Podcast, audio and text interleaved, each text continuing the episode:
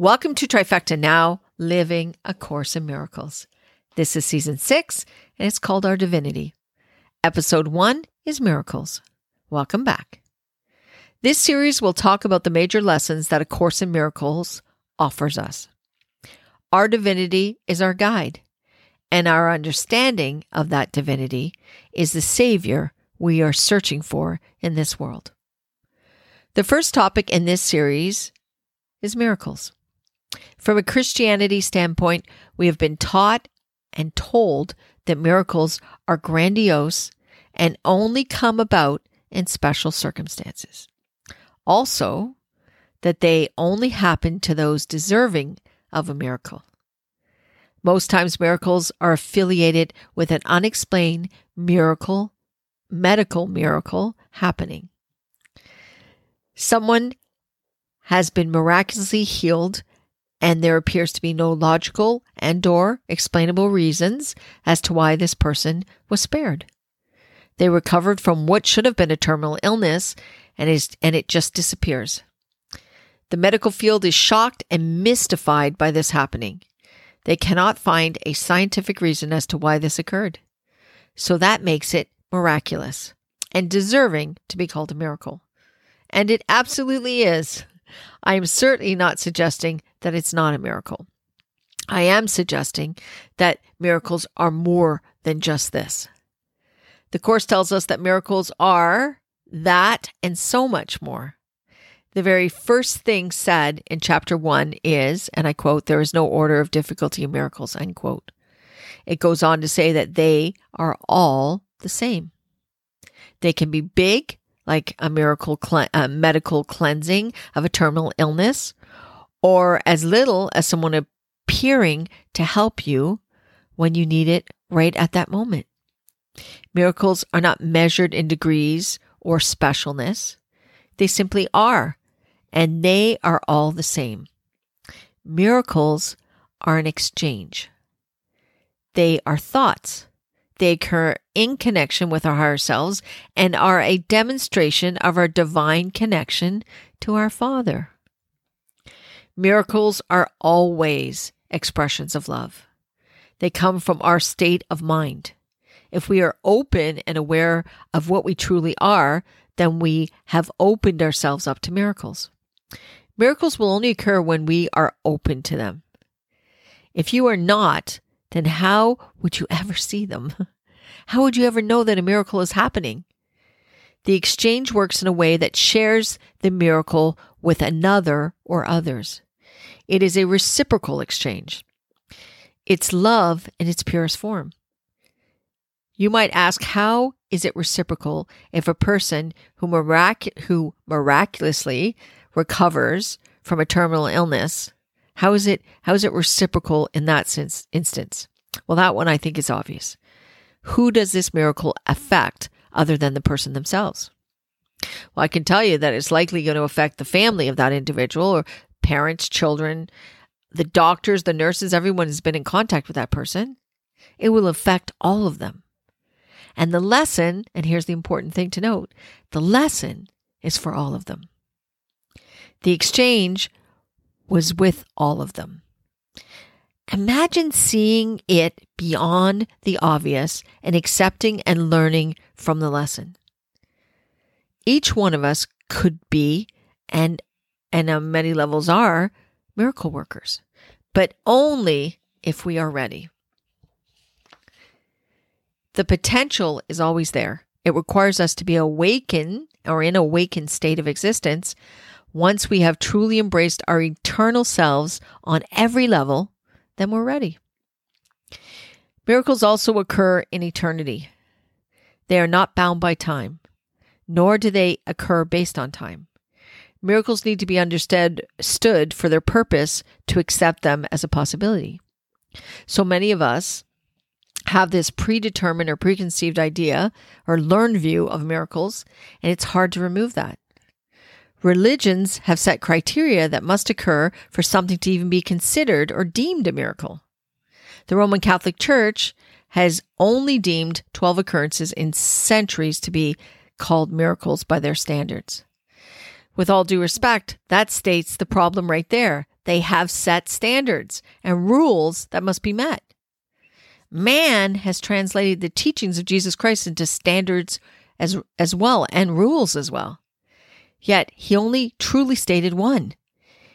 He deemed that our main purpose was to do unto others as you would have them do unto you, the golden rule.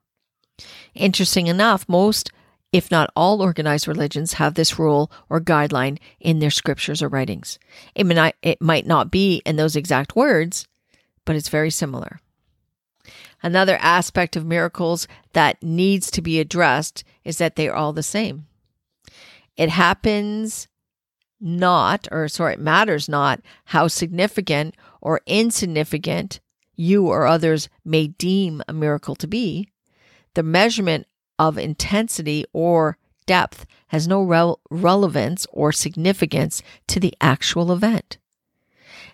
And in fact, the miracle of itself means nothing. It is the purpose and the result of that miracle that is of significance and what and why the miracle happened in the first place.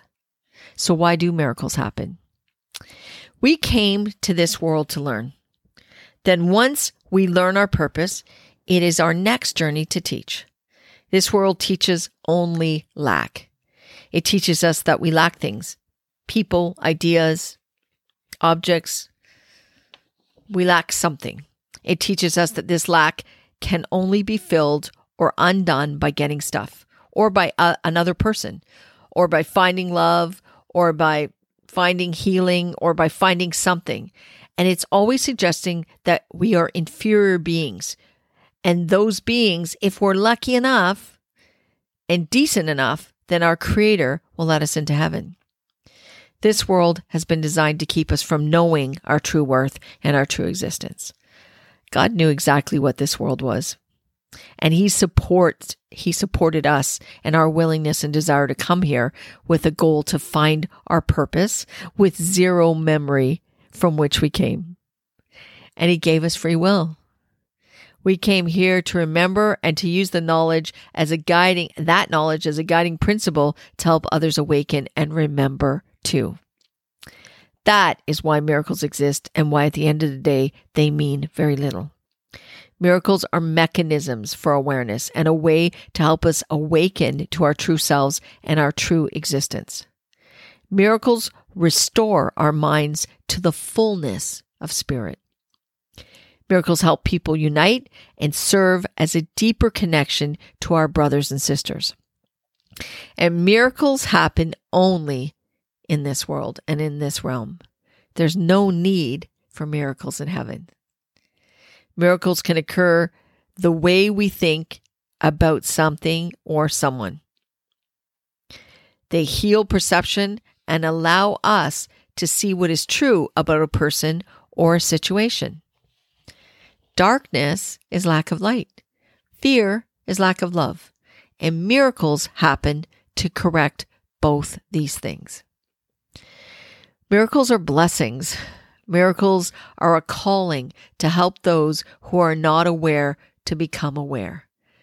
It blesses and honors every living thing, even if it is unaware of its true existence and origin. This blessing occurs as a perfect example of the lack of judgment or specialness that our Father shows for any one and every one of us. In His perception, we are all the same, and we are all one with Him. Miracles strive to create wholeness. In the book, A Course in Miracles, it states this, and I quote A major contribution of miracles is their strength in releasing a person from their misplaced sense of isolation, deprivation, and lack. They are affirmations of sonship, which is a state of completion and abundance. End quote. So, in other words, miracles serve to help those who feel depressed, alone, lonely, and deprived, that they, and to show them that they're none of those things. That in fact, as a child of God, that is an impossibility. Miracles want us to see that we are fully complete without a single lack. That thinking anything, that we lack anything, is only something that we created in this world and it's not true. And miracles never lost or misplaced. Miracles have their purpose, and through divine intervention and creation, they find who and what their purpose is. If you get to the state where miracles are something you can perform and share with others, know that they are reciprocal and you too will always be a beneficiary of their of those results. Miracles are also learning devices that lessen the need for time. They do this because they have the ability to speed up time in the sense that it moves the miracle worker and the recipient further along in this time space continuum and further along on their journey. I remember reading this, the first time I read this in A Course in Miracles, and I didn't fully understand how miracles could move us along in time. The reason I was stuck on this is mostly because I think in time. I live in a world where time is very important and is a large part of how things progress and or function here. That is what I was doing wrong. I was thinking in time. If miracles exist in the eternal, and essentially so do we, if we were never born and never die, as spiritual beings, then time really doesn't have much to do about nothing. So, on the spiritual scale of growth and knowledge, then we would move further along on our journey of awakening if miracles were a learning device, and they are, that helps us fulfill our journey. That's how they take away the need for time. And lastly, miracles do see us as in need or lacking something. Miracles occur as a way of showing us another perspective. They are devices for perception correction. Miracles aim at restoring reality. Reality is not found in this world. It only exists in heaven and with our Creator. We use the word reality to clarify something in this world, but in fact, it's probably not the correct word we should use. We should probably be saying, well, according to this world thinking, that would be more accurate and help us to not confuse this world with reality. Reality does not exist in time. And I think about the movie The Matrix, and I think that's a, a, a sort of a perfect analogy of kind of what the Course of Miracles is saying about us, about reality and about illusion. So reality then would be, um, you know, when they get unplugged and you see them for what they are and they know what they are. And then when they get plugged in and they go into the matrix, then the matrix is the illusion. So in many ways, this world is like that matrix. It's an illusion. And we create everything that happens in this world. But we're not of this world. We're just here on our journey. And we're here to realize that we are not of this world. God is our true home, and our true home is in heaven, and reality is not here. And we are wired into this in the inner workings of this world, the illusions of this world, because they are all our creations and they are all of our egos. And once we understand that, that's a huge shift to seeing what we truly are. Thanks for listening. In two weeks' time, I'll be sharing the next topic in this series called Our Divinity, and that topic is the atonement. Atonement is a word that means slightly different things to different people. A dictionary definition has it stated as making amends for something done wrong to another. A Course in Miracles refers to it as an undoing. So this is an undoing for ourselves, right? To undo the way we think and the way we see this world and see what we truly are. We will explore this interpretation and provide some clarity on what it means to reach atonement. So this series is called Our Divinity. We review all the primary lessons of the Course in Miracles um, and provide some further details and explanations into what these lessons mean and how we can achieve them. So, thanks for sharing the love. Keep and keep sharing the love. And remember, this is our journey. And together, we'll find our way. Let's live in this moment because it's the only one that truly matters. Always love, Denyse.